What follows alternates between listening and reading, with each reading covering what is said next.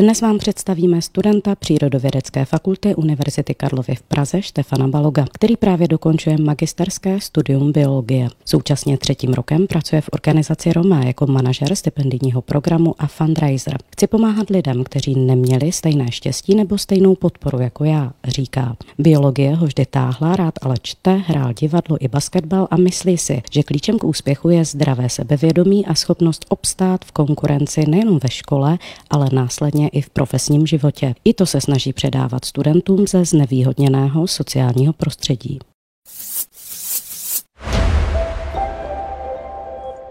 A my jsme dnes na palubě Jazz Doku, kulturního stánku, který nabízí množství skvělých eh, koncertů jazz music, nebo taky world music, taky romské muziky.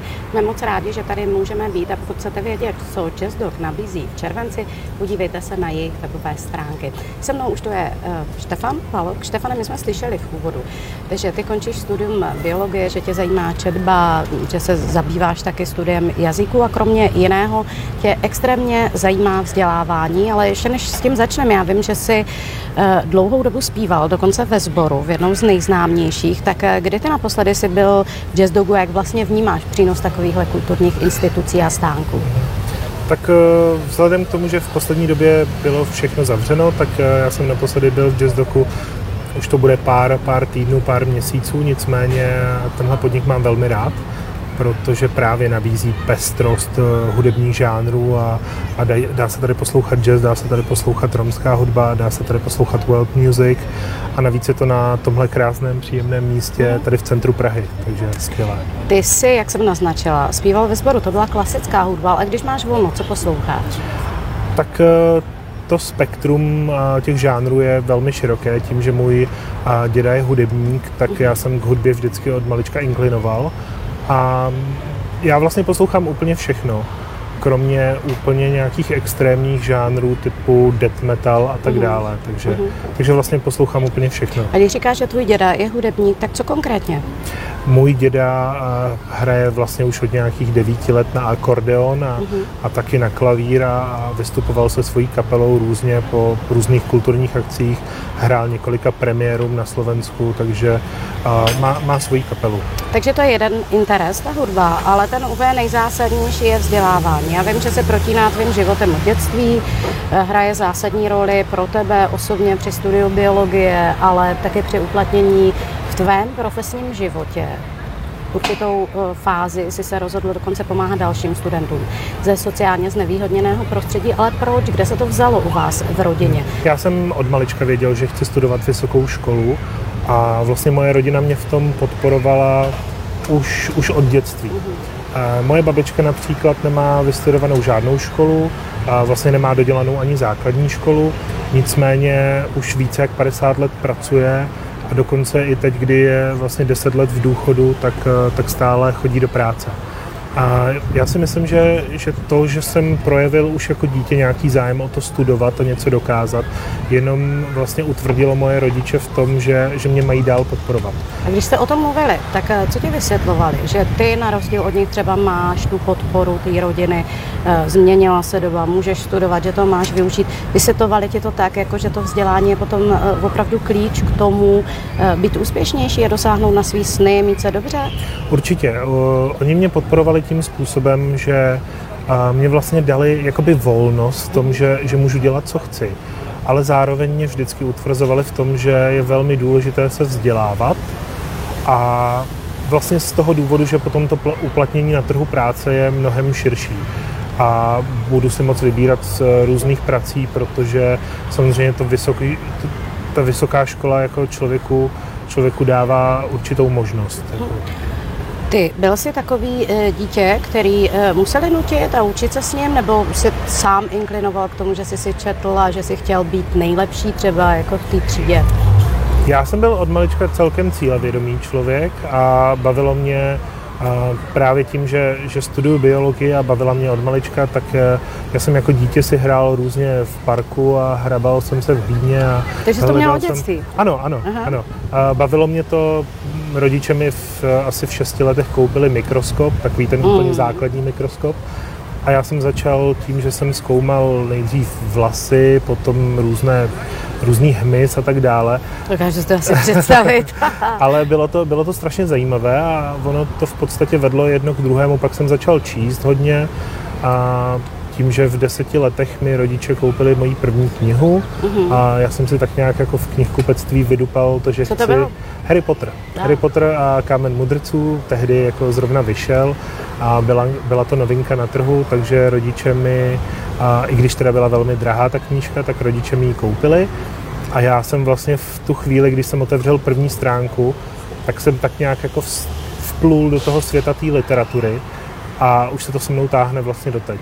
Velmi zajímavý je, když my dva se bavíme třeba o knihách, protože máme jednoho společného autora, Karla Čapka, zejména jeho romány, eh, ty jsi taky obdivovatel France, Kafky a řady dalších, tak eh, já jsem jako četla jako nejdřív taky ty vážnější věci, nebo úplně jako dítě asi ne, ale ty jsi o toho Harryho Pottera, což je velmi zajímavý, přešel k těm uh, filozofům. Nakolik je pro tebe ta četba určující v tom, že člověk třeba rozšíří slovní zásobu, uh, že je schopný nějakým způsobem, že to doplňuje prostě jeho vzdělávání? Um, on ten přechod jako z Harryho Pottera na, na France Kafku nebyl až tak To skokový. Ano, bylo, to, bylo to- jaksi plynulé, ale uh, já si myslím, že je velmi důležité, aby, aby zrovna mladá generace četla. A mám pocit, že dnešní mladá generace uh, díky sociálním sítím a různým uh, a internetu a tak dále uh, nemá úplně vztah ke knihám. A pro mě ty knihy znamenaly to, že jsem si rozšířil slovní zásobu. Mm-hmm. Pochopil jsem různé metafory a, a dokázal jsem si v té knize vždycky najít to, co mě baví, co mě zajímá. Myslím si, že je velmi důležité právě ta slovní zásoba, a slovosled, jak, jak formulovat věty, souvětí a tak dále. Nejenom potom v, té, v tom jako reálném světě, v tom mluvení, ale například, když píšu eh, ve škole nějakou práci, tak eh, i to, jak formuluju tu větu, je, je velmi důležité. Když se vrátíme ještě k těm uh, dalším tvým zájmům, Zpíval jsi nějakou dobu, si hrál basket, eh, šly ti hodně dobře jazyky, myslím, že mluvíš třemi, jakými mm-hmm, všemi? Mhm. A, tak mluvím celkem dobře anglicky, a, učil jsem se francouzsky několik let a, a ze zájmu tak nějak španělsky, ale není to tak, že bych se úplně jako dokázal skvěle uh, domluvit. Mhm, Ale anglicky uh, umíš a hodně dobře, dokonce tak dobře, že jsi na základní škole reprezentoval vaši školu třeba na britském eh, velvyslanectví. Nakolik právě třeba to studium jazyků umožňuje to, že se eh, dostane mezi další lidi, třeba i jinými jazyky mluvícími do různých eh, sociálních eh, vrstev a dokáže tě to dál směrovat, jo? aby eh, si viděl, jak si jakoby tu motivaci, tu cestu, eh, neulpěl si na tom jednom místě. Tak já si myslím, že v mém životě uh, ty jazyky se hrály velmi důležitou roli. Já jsem díky tomu, že, že mluvím celkem obstojně anglicky, a jsem mohl podívat do různých míst, navštívit různé instituce, zúčastnit se různých kurzů, stáží a tak dále. Takže si myslím, že ten, ten jazyk vždycky tomu člověku otevře, otevře nějakou jako pomyslnou bránu někam. A ono, jak se říká, kolik jazyků umíš, tolikrát si člověkem, je to pravda. Když teda ti šly tak dobře jazyky, tak proč jsi skončil u té biologie a rozhodl si se, že budeš studovat biologii na přírodovědecké fakultě, kdy, jestli si na to ještě vzpomínáš, na gymnáziu přišel ten opravdu jakoby přesvědčivý, přesvědčivý moment, tak a tohle budu studovat. A myslím si, že to bylo někdy v druhém ročníku na gymnáziu a, a hlavně teda kvůli, kvůli učitelce, kterou jsem tam měl na, na biologii a ta byla, ta byla velmi dobrá, dokázala skvěle vysvětlit tu látku. A já jsem se do té biologie už jako dítě eh, velmi, tu biologii jsem se už jako dítě velmi zajímal. Nicméně um, ten reálný, ten reálný zájem o toto studovat přišel právě na gymnáziu, kdy jsem se začal trošku víc zajímat o to, jakým způsobem vznikla planeta, jakým způsobem vznikl život na Zemi a tak dále. Později potom na vysoké škole jsem teda bakalářské, měl bakalářské státnice z evoluční biologie, takže jsem tam ty znalosti, které jsem vlastně nazbíral na vysoké škole, mohl uplatnit. A v jaké ty jsi teďka fázi? Myslím, že ti zbývá dopsat diplomovou práci? Ano, zbývá pouze dopsat diplomovou práci a také samozřejmě ji obhájit. Já už jsem loni na podzim udělal státnice z biologie, takže tuhle, tuhle část už mám hotovou, pouze, pouze právě zbývá do, dopsat diplomovou práci a obhájit ji. Já vím, že eh, ty jsi z rodiny, která doma mluví romsky, eh, s tím svým romstvím se identifikuje, takže to asi považuješ za něco naprosto přirozeného, ale když jste doma o tom mluvili, Připravovali tě rodiče nějakým způsobem na to, že můžeš třeba někdy v životě narážet na to, že jsi Rom, ne vždycky ty reakce musí být příjemné a na to, jak na to máš reagovat, nebo ne? Hmm. Tohle nebylo úplně často jako uh, tématem hovorů s rodiči, ale uh, věděl jsem, že jsem Rom, vím to, že jsem Rom a nebral jsem to úplně jako nějakou nevýhodu, spíš naopak uh, právě to, že studuji, tak, uh, tak mi dalo jistou výhodu v tom, že a když to řeknu úplně na rovinu, tak od Romů nikdo nic ze společnosti extrémně nečeká. A právě, že to, že, že jsem něco dokázal, že, že něco chci budovat, je, je třeba jako pro tu majoritní společnost velmi důležité. A pro tebe to studium té vysoké školy bylo zdvižení sebevědomí, dejme tomu, ve vztahu k tomu romství a k tomu, že ano, jsem Rom, ale studuju vysokou školu a jako chystám se být tady úspěšný. Určitě to mělo s tím co dočinění. Já si myslím, že to, že jsem šel studovat vysokou školu, bylo pro moje sebevědomí jakýmsi boostrem nebo, nebo vlastně zvýšilo mi to sebevědomí. Ale já jsem byl celkem cílevědomý i předtím a věděl jsem, co chci dokázat, takže, takže to nebylo zas až tak jako markantní. Mm-hmm. Co všechno musí člověk mít za vlastnosti, Eh, když se dostane mezi úplně nejlepší žáky základky a pak Gimplu a tak a reprezentuje tu školu. Takže řekl se několikrát, že si ctižádosti vydal. Já si myslím, že s tou ctižádostí a s, to, s tou vlastně soutěživostí přichází ruku v ruce i nějaká pokora. Mm-hmm. Pokora a rozhodně, rozhodně ten člověk by měl mít eh, nějaký cíl. A myslím si, že je tam taky důležité, aby ten člověk se uměl nějakým způsobem vyjadřovat v různých typech společnosti protože s různými lidmi se dá mluvit uh, různými způsoby. Mhm. Ty jsi v průběhu studia uh, začal taky pracovat. Uh, Byl jsi třeba na úřadu vlády, uh, taky na ministerstvu jakém? Zdravotnictví. Zdravotnictví. Uh, posléze si začal pracovat uh, pro Romeo. Jakým způsobem ti právě ty zkušenosti uh, z toho už profesního světa, těch institucí, které jsme zmínili, zase pomohly uh, v tom, jak si nahlížel na svoje studium a na to eventuální uplatnění, nebo třeba i na to, k čemu uh, si potom později dospěl, a to je ta práce s těmi studenty, o kterých budeme hovořit. Mm-hmm. Já si myslím, že práce na úřadu vlády, na ministerstvu zdravotnictví mě dali jakousi znalost toho, jak právě jednat s úřady, jak právě jednat s institucemi. A taky mě obrnili jakousi trpělivostí, protože práce ve státní správě mnohdy jde ruku v ruce s tím, že člověk musí být trpělivý. A v, v organizaci Romea mi to pomohlo v tom, že, že jsem vlastně a tak nějakým způsobem věděl už, jak, jak organizace Romea funguje, tudíž jsem se mohl připravit na to, jak tam budu, jak tam budu pracovat já. Ty jsi manažer a fundraiser. V Rome eh, manažuješ stipendijní program, jehož cílem je Eh, pomáhat studentům z řad Romů, kteří jsou sociálně znevýhodnění, čili ne opět jako všem Romům, kteří studují, protože leda, kteří vystudují bez té podpory, ale těm, kteří pocházejí z nějakých poměrů, eh, kde je ta situace složitější. Eh, ovlivnilo tě nějakým zásadním způsobem to setkání s Romou, s těmi studenty v tom nahlížení třeba na ty věci i na svůj život, mm-hmm. nebo ne? Určitě. Já předtím, než jsem vůbec jako poznal organizaci Romea, tak jsem uh, vlastně se nesetkal já jsem vyrůstal vlastně v, úplně v neromské společnosti a samozřejmě, když nepočítám rodinu. V tom rodinu, školském prostředí. Ano, ano, ano. Nikoli v rodině. A, a vlastně uh, jsem tak nějak nikdy nepřišel do styku s nějakým projevem rasismu, xenofobie a tak dále. Mm. Možná je to proto, v jaké sociální bublině jsem žil. No ale Nic... tvoje sestřednice, která jako se nacházela v podobné sociální mm. bublině, do styku s těmahle projevama přicházela, tak je to o štěstí třeba? Já si myslím, že tam to bylo zrovna o tom, že, že já žiju v Praze, ona žije v Pardubicích. Ono taky hodně záleží uh-huh. na tom, kde ten člověk jakoby žije uh-huh. a kde funguje. A právě když jsem přišel do organizace Romea a viděl jsem najednou, čím vším ti studenti musí procházet a jak se musí denně obhajovat, a tak mě vlastně trošku ty růžové brýle z toho, z těch očí spadly. A začal jsem si uvědomovat, že ti studenti mají, mají nějaké problémy, které musí dnes a denně čelit.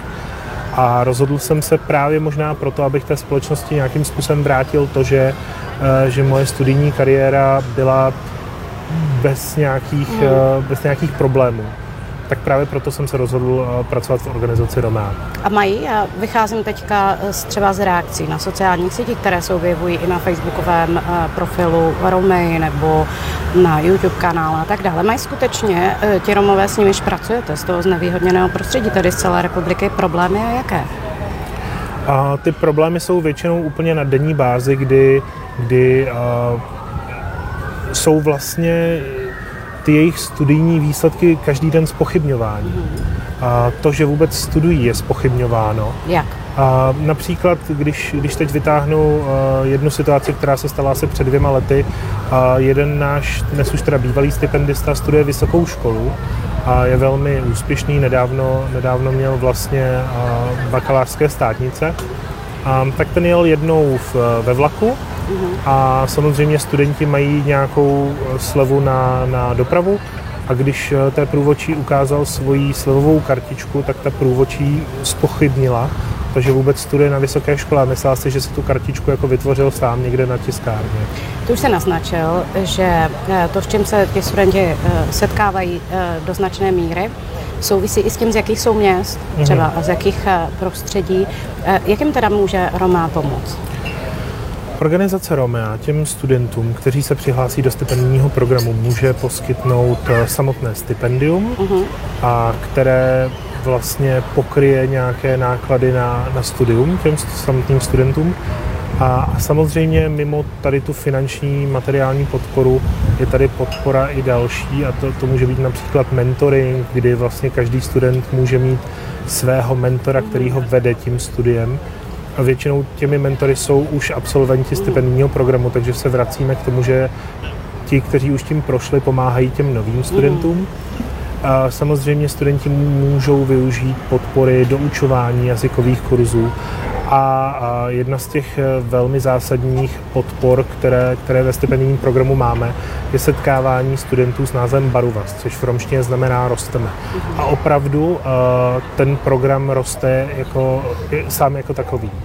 Eh, to síťování nebo to setkávání má vést i k tomu síťování studentů, protože když je třeba někdo z malého města na severu Čech, tak asi nemá možnost tak velkou uh, setkat se tam s dalšími studenty, vysokoškoláky nebo středoškoláky, protože ty všechny Roma podporuje, když si zažádají o to stipendium, tak je to jeden z těch důvodů, to síťování, vzájemná podpora? Určitě. Oni totiž eh, často se stává to, že eh, studenti středních nebo vysokých škol jsou na těch školách sami, hmm. sami Romové a nemají ten kontakt s těmi dalšími studenty. Proto je tady právě setkávání Baruvas, kde se ti studenti mohou navzájem motivovat.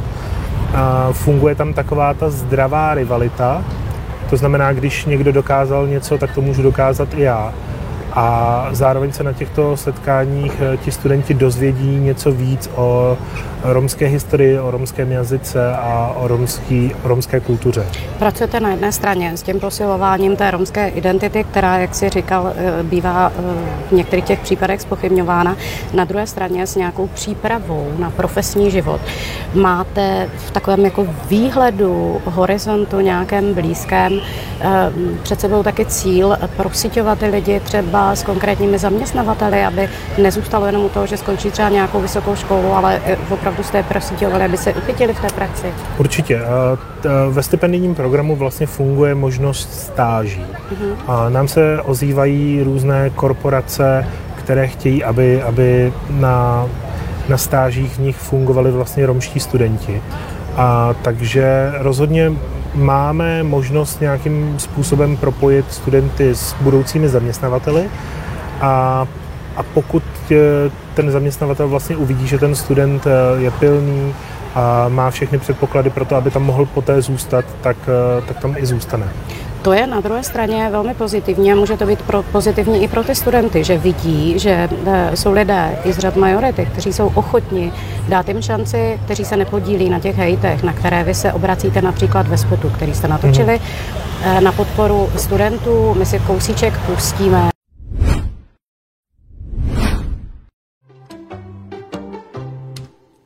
Za svých 46 let jsem ještě neviděl studenta cikána. Zloděje cikána ano, vraha cikána ano, obtížný hmyz cikána ano. A mohu pokračovat. Ale studenta cikána, to je sci jak kráva. Co? No tak to určitě není sci-fi, ale realita. Například v loňském roce se do stipendijního programu organizace Romea přihlásilo více jak 200 romských studentů středních a vysokých škol. Jsou to zbytečně vyhozený peníze, který platíme my z našich daní. Dobrý vtip. Celý stipendijní program je financován pouze z darů nadací, firem a soukromých dárců, kteří pravidelně nebo jednorázově přispívají částku, kterou si sami zvolí.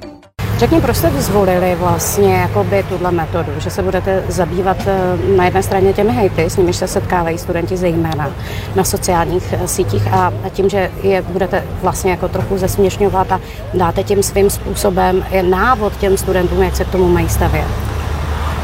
Tak eh, na sociálních sítích se hejty vůči romským studentům projevují velmi často. Vídáme tam velmi stereotypní názory typu za celý svůj život jsem neviděl romského studenta.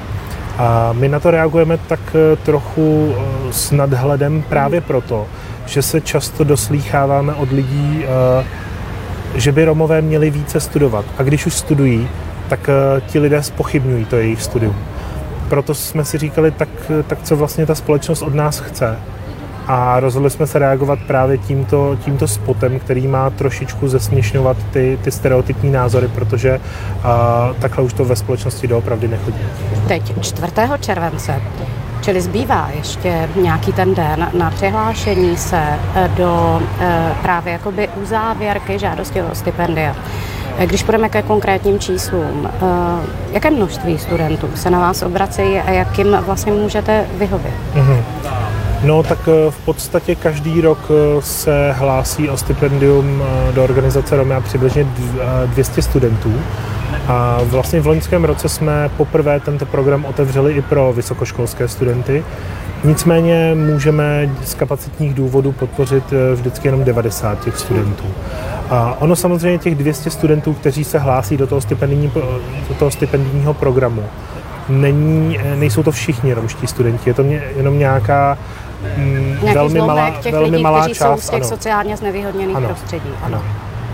No ale když teda můžete nějakou část uspokojit tím stipendiem, těm ostatním můžete pomoci jak?